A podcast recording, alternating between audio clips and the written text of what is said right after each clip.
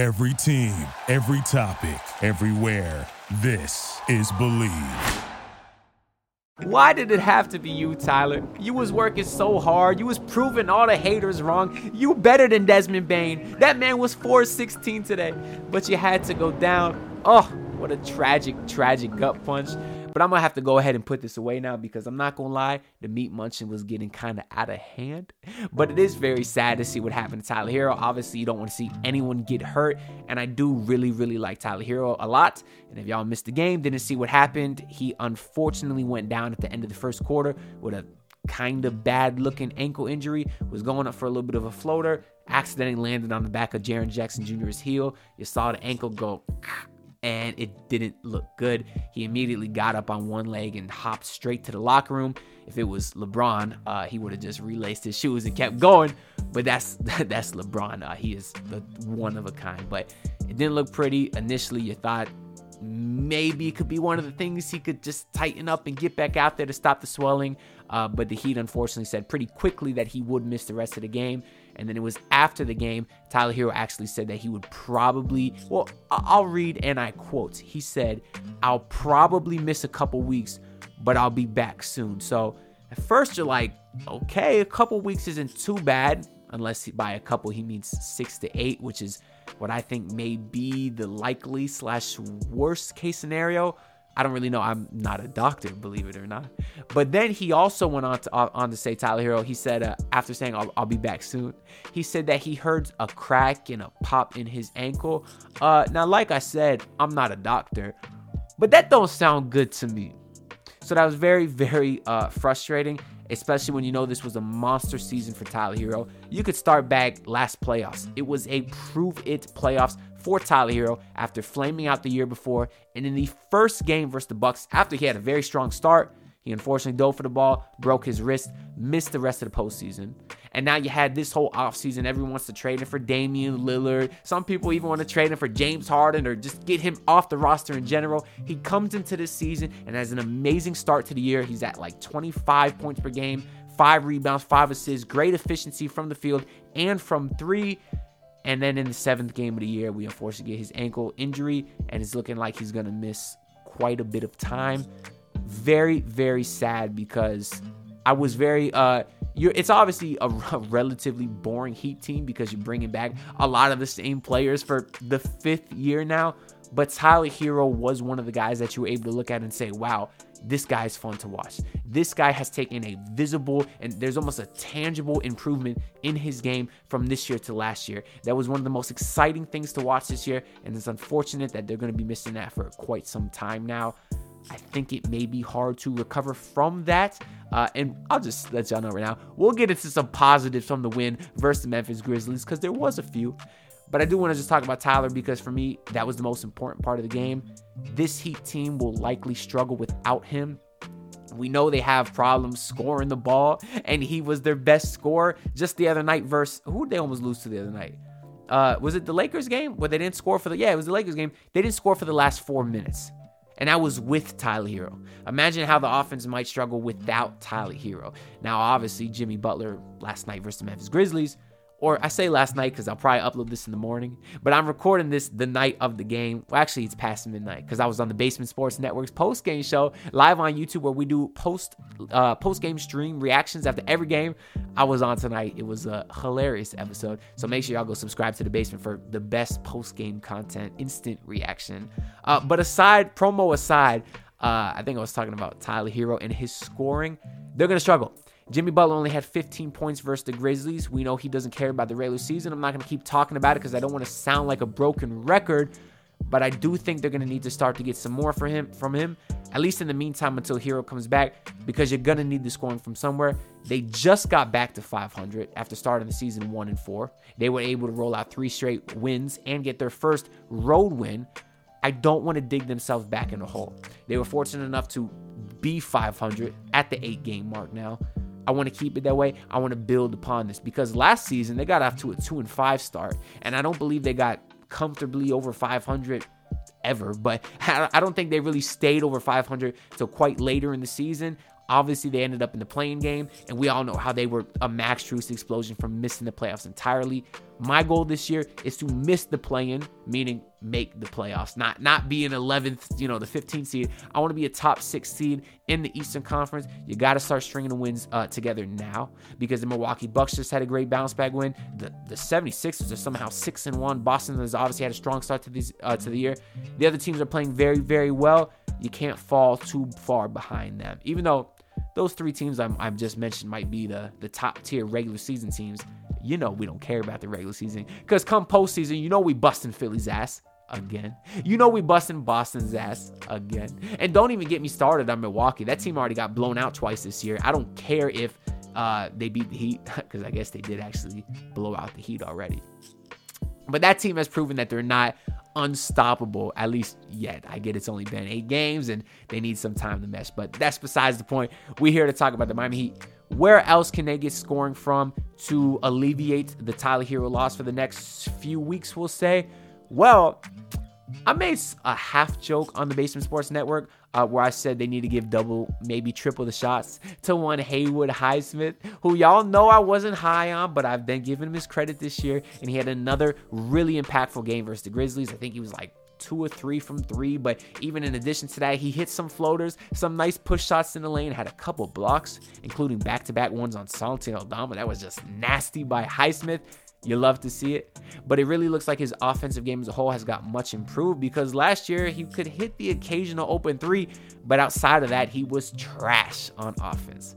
But this year he looks a little bit more versatile. So maybe they can look for, look to him for at least a couple extra buckets a game, but he's certainly not going to take full advantage of the scoring load. Maybe it comes from Duncan Robinson. Another guy I wasn't super high on coming into the season, but he's off to another blazing start, averaging over 11 points per game on very efficient shooting. And he had another nice night versus the Grizzlies.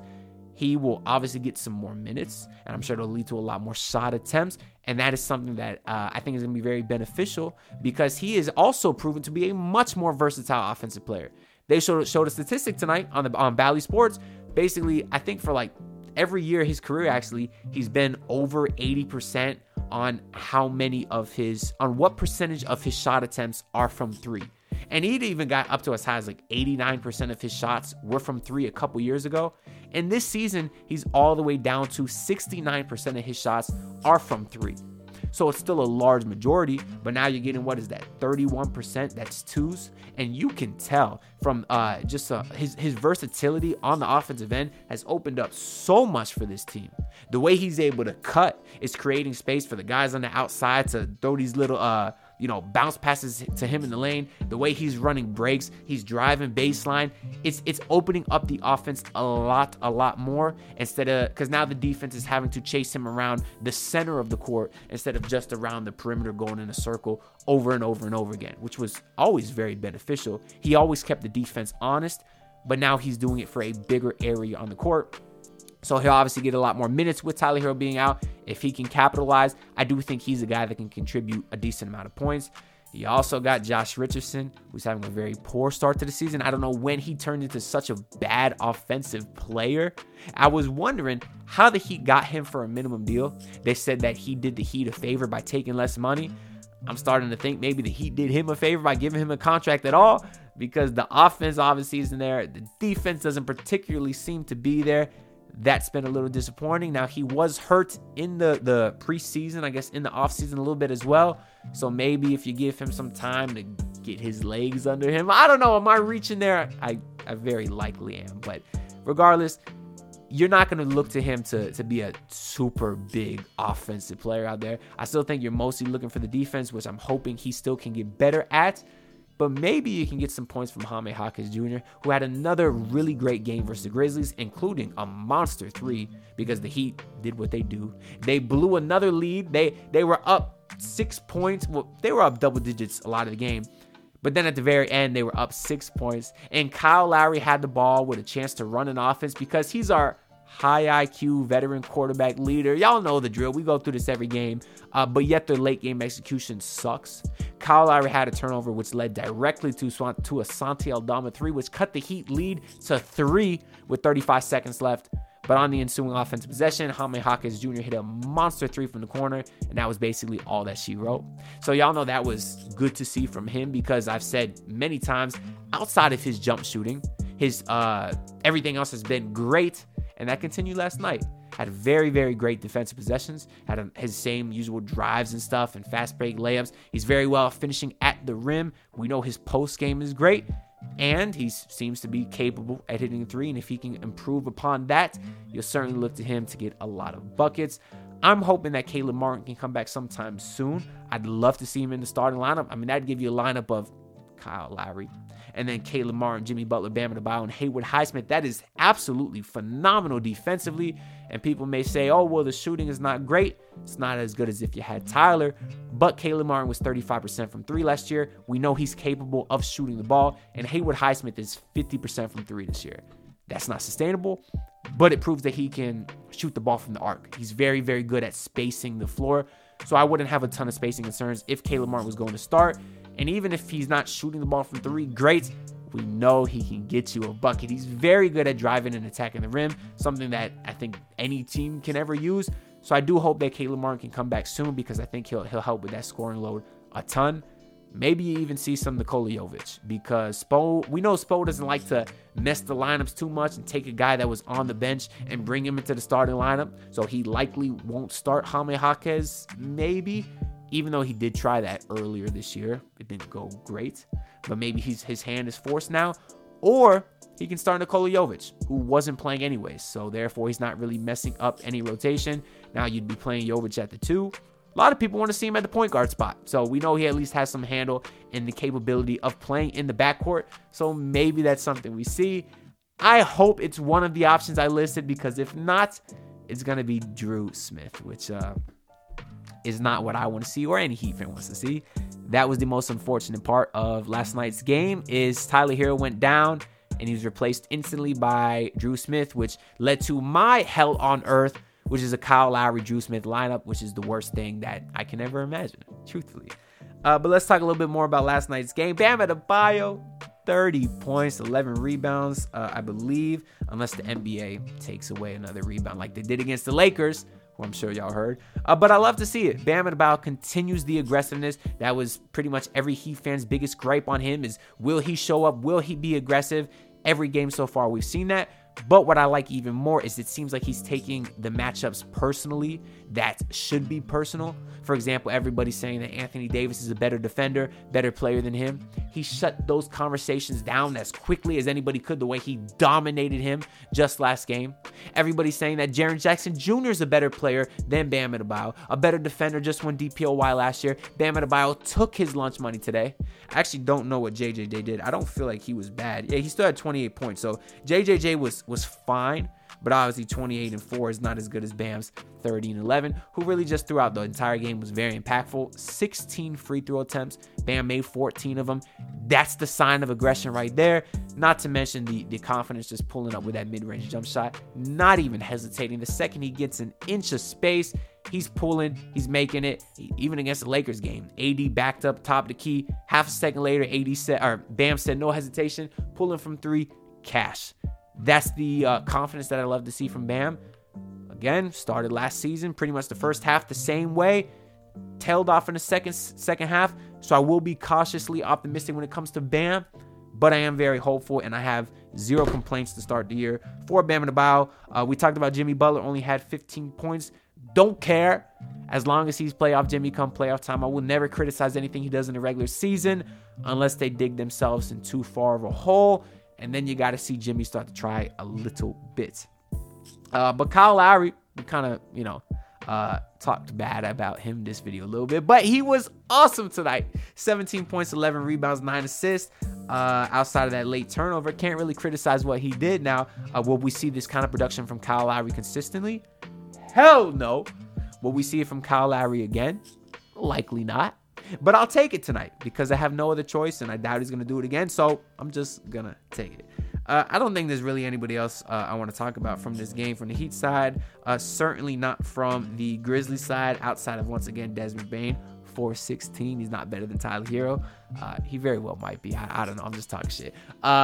But the Heat do have the Atlanta Hawks next game. That team's been playing very well. Dejounte Murray has been hooping to start this year. They are currently 4 and 3, so they've been playing well as a team. Uh, and I'm just going to keep naming statistics because I haven't really watched a lot of Hawks basketball this year, so I don't know too much about them. But they got the same roster, man. John Collins is rotting away in Utah, uh, and that white boy is in Sacramento. That's that's about the only difference this Hawks team has made in the last few seasons. So they are a solid team. They've beat us many times in regular season in the past. You can't take them lightly. It will be a difficult game without Tyler Herro. And Bam has consistently struggled versus Clint Capela. I'm assuming Clint Capela is playing. I'm not even entirely sure to be honest, but he's he's uh throughout history struggled with that those big lumbering type uh, centers. Capela is one of them. So I look for Bam uh, to hopefully it, would be a good sign if he can continue this level of play. Uh, but they need to get a win. They just got to 500. I don't want to drop down below, and they got a ton of road games coming up. Some against some pretty good teams, I'd imagine. So you want to try to beat the teams that you know are not as better than you at least on paper. I think I could say that. But anyways, let me know what y'all think. What happened versus the Hawks? Let me know uh, about your reactions to the Tyler Herro injury, how the Heat will recover, or just any overall thoughts on the team. But most importantly, make sure to leave a like if you enjoyed because it does help me out a lot. And we're less than 150 subscribers away from 3K. So if you're not subscribed, go ahead and do that for me too. And I'll see y'all next time. So peace out. Look, pull up in city trying to get that dead face. Kill him off, yeah, I need a head space. You know this homegrown bitch don't offend me. Hmm. Thank you for listening to Bleav. You can show support to your host by subscribing to the show and giving us a five star rating on your preferred platform. Check us out at Bleav.com and search for B L E A V on YouTube.